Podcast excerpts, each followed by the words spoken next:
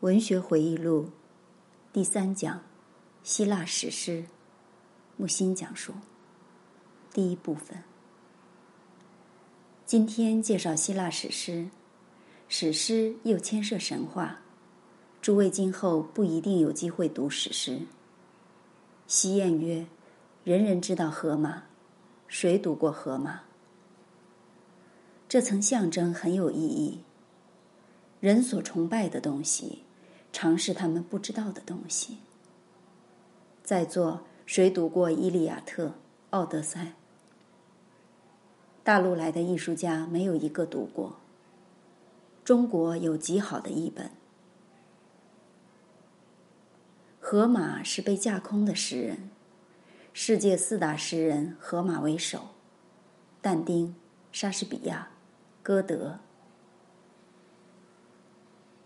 现在我们假定有荷马，荷马留下两部书，《伊利亚特》《奥德赛》。《伊利亚特》漫长的战争，《奥德赛》漫长的奇迹，到后世成了经典。在中国，《诗经》本来不是经，后来成了经典，《离骚》后世称《离骚经》。西方也如此。中国常有诗曰：“其诗本来写的是爱情，然而后世奉为经。皇帝听说是经，也得买诗的账。圣经也是一些故事，后来成了经典。古希腊人称荷马是诗人，诗人就是荷马。”中国人称孔丘为子，开口子曰：“孔也不成。”欧洲人称新旧约为书。诗人、子、书是最高尊称。荷马位置这么高，有缘由的。西方人说，如果没有荷马，此后不会有但丁、维吉尔、米尔顿。这两部史诗的影响永久伟大。试想，如果荷马瞎了，一时恼火跳海死，既谈不上壮烈牺牲，也没留下诗。所以说，不死而殉道，比死而殉道难得多。希腊史诗中的奥德修斯代表智慧谋略，海伦代表美。古代有游吟诗人、行吟诗人，可能不识字，能唱能弹，唱的都是历史故事，景象仿佛天造地设，非如此不可。河马多胡子，虾一村一村游唱。当时游吟诗人多极了，河马最优秀，其他诗人被历史淘汰了。晋书法家不知凡几，历史为圣王羲之，而最伟大的诗人是瞎子。上帝的作品，将最伟大的诗人弄瞎，使最伟大的音乐家耳聋。《伊利亚特》叙特洛伊战争的故事。话说帕留斯与特提斯结婚时。大宴众神，唯独没有请女神厄里斯。厄里斯大怒，出毒计报复，以阳谋出，在金苹果上刻“献给最美丽的人”，投向宴席，众人抢。三女神朱诺、雅典娜、维纳斯相争。宙斯说：“女人之美，得由男人评。”当时最美的男子是王子帕里斯。三女神前往接受评价，朱诺对王子说：“然给你荣耀。”雅典娜说：“然给你财产。”维纳斯笑而不答，最后说：“然给你情人。”王子大悦，指维纳斯最美，维纳斯得金苹果。从此。朱诺、雅典娜成王子的敌人，长期争斗开始。维纳斯既允王子得情人，就请王子去斯巴达国。国王莫涅拉俄斯不知来意，盛情款待。王后是海伦，绝美，与王子一见钟情，私奔，同归特洛伊。莫涅拉俄斯大怒，与其兄阿伽门农征集希腊各邦军队，兴师讨伐特洛伊。誓言夺回海伦。一师既发，各邦将领如阿克琉斯、奥德修斯、狄俄莫德斯、阿契克斯等，都率领军队前来参战。希腊军的统帅是阿伽门农，率军团团围困特洛伊。特洛伊方面的首领是帕里斯的哥哥厄克托尔。天神也分派。朱诺、雅典娜帮希腊一边，战神马尔斯等帮特洛伊一边。宙斯、阿波罗中立。战争持续九年。九年后起内讧，史诗自此而始。这一构思非常巧妙。希腊军内，阿克琉斯与阿伽门农起了冲突。奥德修斯的故事以此开始。史诗二十四卷，是二十四天之间的战争纪实。叙述中心是阿喀琉斯的愤怒。九年切开，仅写这一层。战争是兽性的暴露。希腊军围困特洛伊城时，纷纷掠劫财宝和女人。其中抢到阿波罗庙祭司的女儿，给了莫涅拉俄斯的兄弟阿伽门农。祭司请阿波罗降瘟疫给希腊军。抢女人不均，最高将领阿喀琉斯和阿伽门农起冲突。阿喀琉斯退出战争，无人可替代他。他要求母亲向女神求力量，对情敌阿伽门农报仇。宙斯请梦神托梦阿伽门农出阵。王子帕里斯出来观战。莫涅拉俄斯、帕里斯单骑争斗，两军退西，观战，决胜负。海伦也上城头观战。双方士兵首次见到海伦，惊为天人，都觉得九年战争值得。王子败，希腊要求海伦复归，王子赖账，战争复起。阿喀琉斯退战，希腊方面缺将而弱，阿伽门农离请，奥德修斯说相，阿喀琉斯均不允。其中一席话是荷马演说的疾风，在史诗中最有名。中国古代名将乐毅《报燕王书》。响当当，也是退将拒绝之词。但阿喀琉斯借出自己的铠甲、战车给战友帕特罗克勒斯，有上阵后旋败。阿喀琉斯闻之好友亡，战车师，狂怒而起。其母福尔坎连夜著作新铠甲，续写铠甲的文字。也是荷马诗最著名的一段，极富考证价值。在古代，盔甲、战车、盾牌极重要。希腊史诗中大量篇幅描写当时的武器，出土文物证明是对的。阿喀琉斯披戴新盔甲，以哀兵难敌之慨，冲向特洛伊城。起初。赫克托尔避而不战，后与之交锋不敌，奔逃。阿喀琉斯紧追，绕城数匝。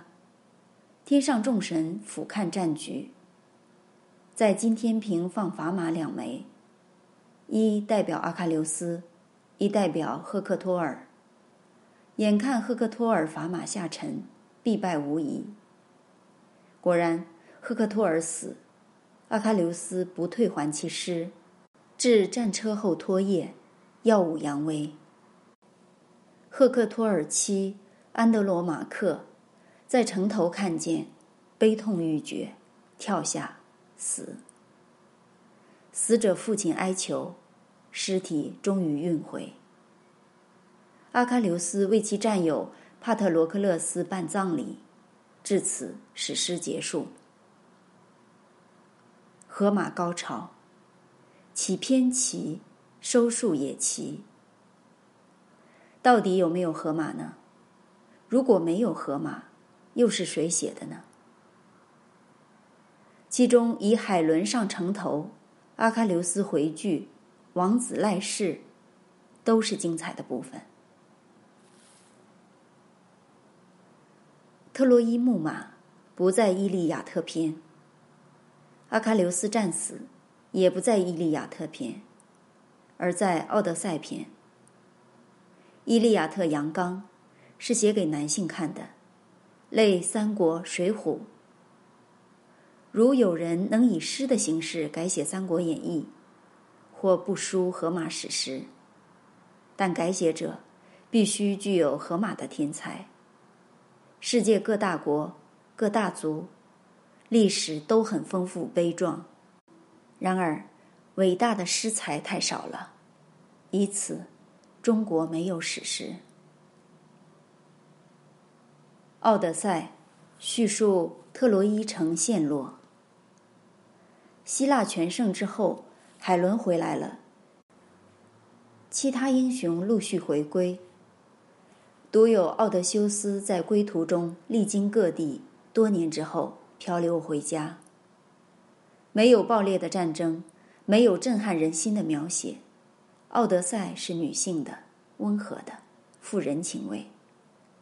因此，有人判断《伊利亚特》与《奥德赛》写于两个时代，后者在较后的较文明时期，但也有人坚称二者皆出于荷马。前者是诗人生活颠簸激烈时所作，后者是静穆的晚年所作。又有人认为，《伊利亚特》是男性写的，《奥德赛》是女性写的。我都不太信服。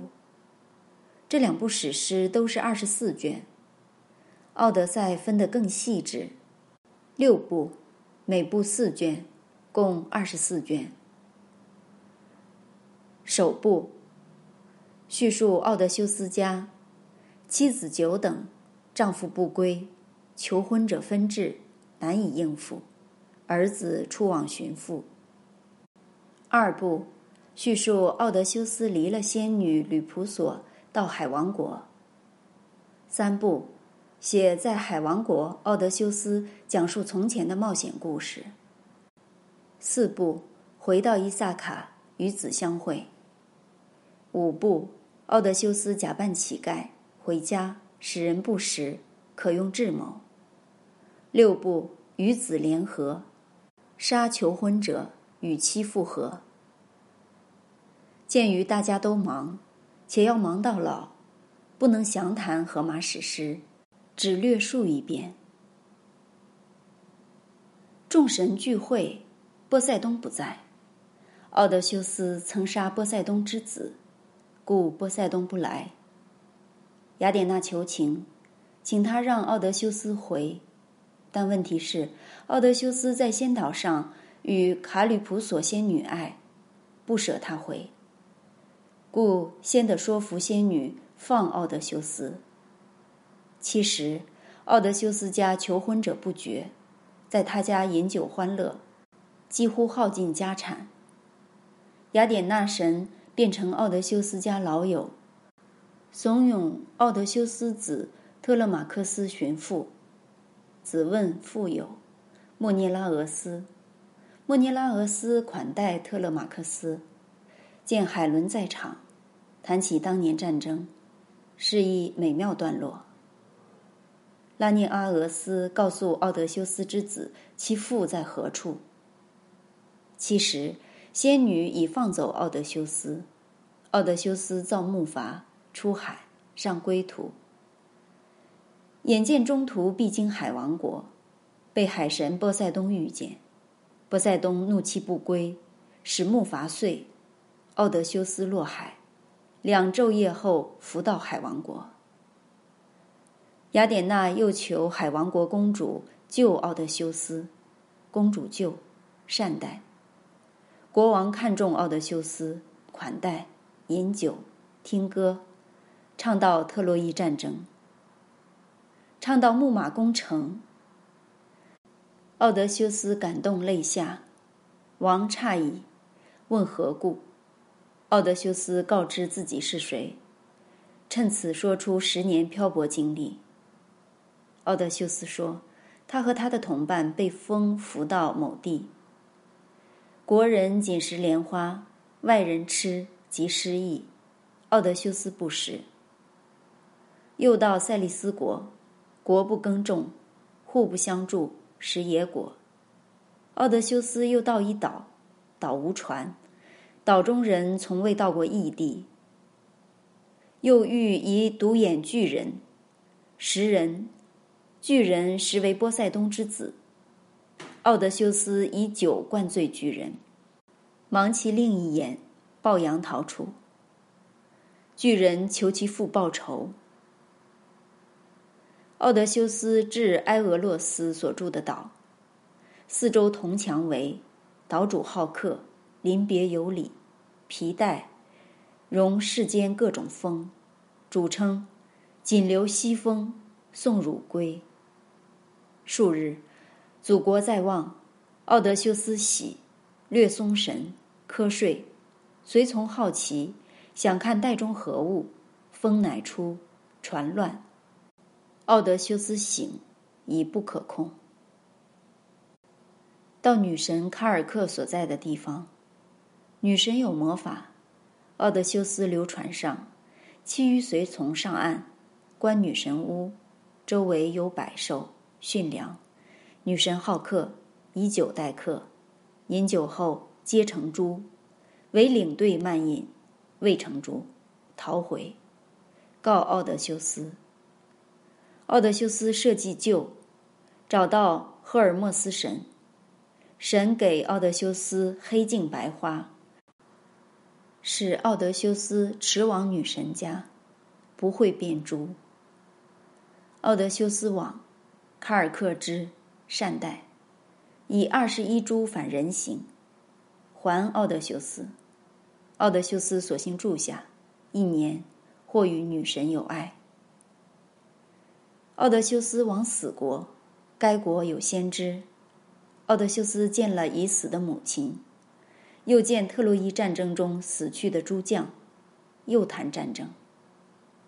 后，奥德修斯又离开死国，回卡尔克处。女神告知旅途，别。途中遇岛，有歌者，闻歌而不思归。奥德修斯越歌岛而去。遇窄谷，一边有漩涡，另一边有海妖斯库拉住着。入漩涡，船没；不入漩涡，被妖吃。奥德修斯自知不敌漩涡，是敌妖。可是六个水手被妖逮，越逮奥德修斯越逃。听身后六水手呼唤其名。奥德修斯以为所有艰难中，此处最悲伤，见死而不得救。过海峡，至美丽岛，有神牛。奥德修斯同伴饥饿，在神牛时，宙斯要惩罚杀牛者，雷电交加，众人淹死，唯剩奥德修斯。漂流十天，到卡吕普索岛，直到后来仙女使他走。国王听完故事，造船送奥德修斯回家。奥德修斯回家前，先已从儿子处得知家中求婚者众，闹，于是装扮成乞丐，无人识，仅家中老狗嗔出，兴奋，狗死。乞丐受百般凌辱，然奥德修斯明白其妻忠诚，乃团圆。同往拜老父，从此和平。《奥德赛》故事至此结束。我的观点：史诗中英雄美人的显著特点是性格鲜明，不用太多的字句，写角色说的话、做的事，读者自然看到的性格。这是古典的文学方法论，到今天仍应看取、借鉴。莎士比亚用这个方法，司马迁也用这个方法。古法当然不是唯一的，但却是最好的。用这种手法看其他文学，凡大品都无赘述。近世的文学描写太赘，所谓大手笔、史诗式，就是这个意思吧。希腊传统正是最佳典范。其次，荷马史诗的神与人既有性格上的相同，又有凡尘和天庭的差异。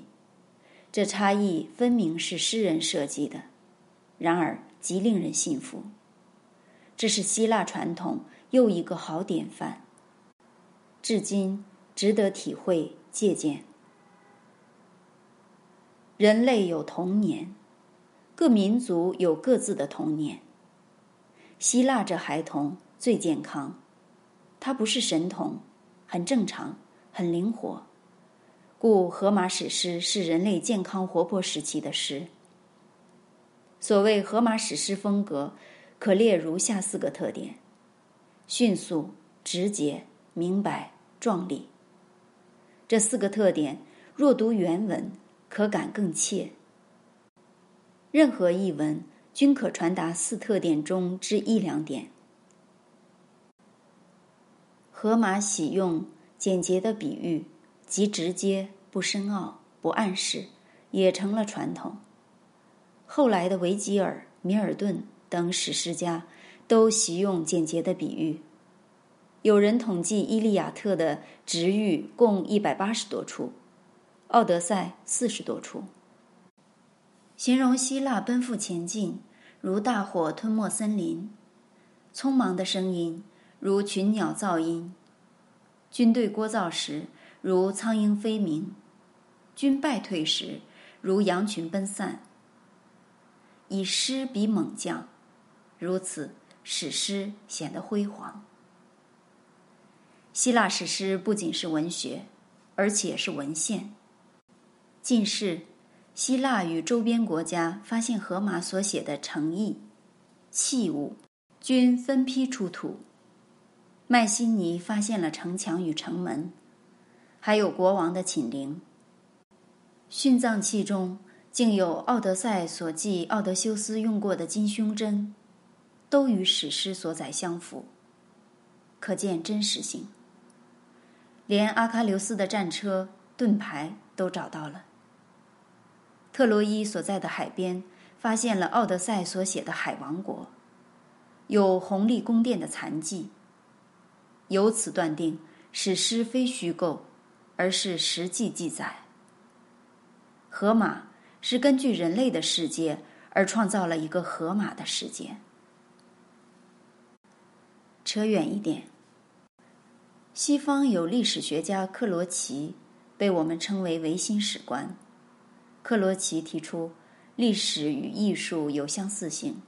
他说：一，艺术不是抒发官能快感的媒介；二。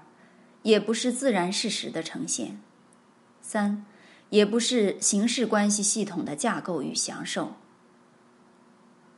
他说，艺术是个体性的自觉的想象，艺术家观察并呈现这种个体性。艺术不是情绪的活动，而是认知的活动。科学和艺术相反，科学要认知的是普遍。要建构的是一般性概念，科学之间、概念之间要厘定它。历史关心的是具体个别的事实，所以要仔细对待事实，叙述事实，找出事实的前因后果，找出事实之间的关系。根据克罗齐的说法，历史并不在于理解它的客体，而仅止于凝想那个客体。这种凝想、凝视、凝思，正是艺术家命定要来从事的活动。重复我的意思，就是纳尔卡索斯的活动。唯物史观要把历史归入科学概念，连串事实似乎专为辩证法推论存在，完全无视个体性，只要普遍性；而历史艺术要具体性、个别性。历史不属于科学的概念范畴，属于艺术的概念范畴。历史是要对客观思考、凝视，非只在理解。这也正是艺术的课题。我不完全同意克罗齐的观点，但部分是对的。唯物史观把历史拉到科学，克罗齐把历史拉回艺术。唯物史论把历史看成规律性，不看到个体性，起初即错。历史的个体性只可做凝视、关照，不可做成规律性。唯物史观因找规律，爱预言，而预言皆不准。如预言工人会上政治舞台，结果是希特勒。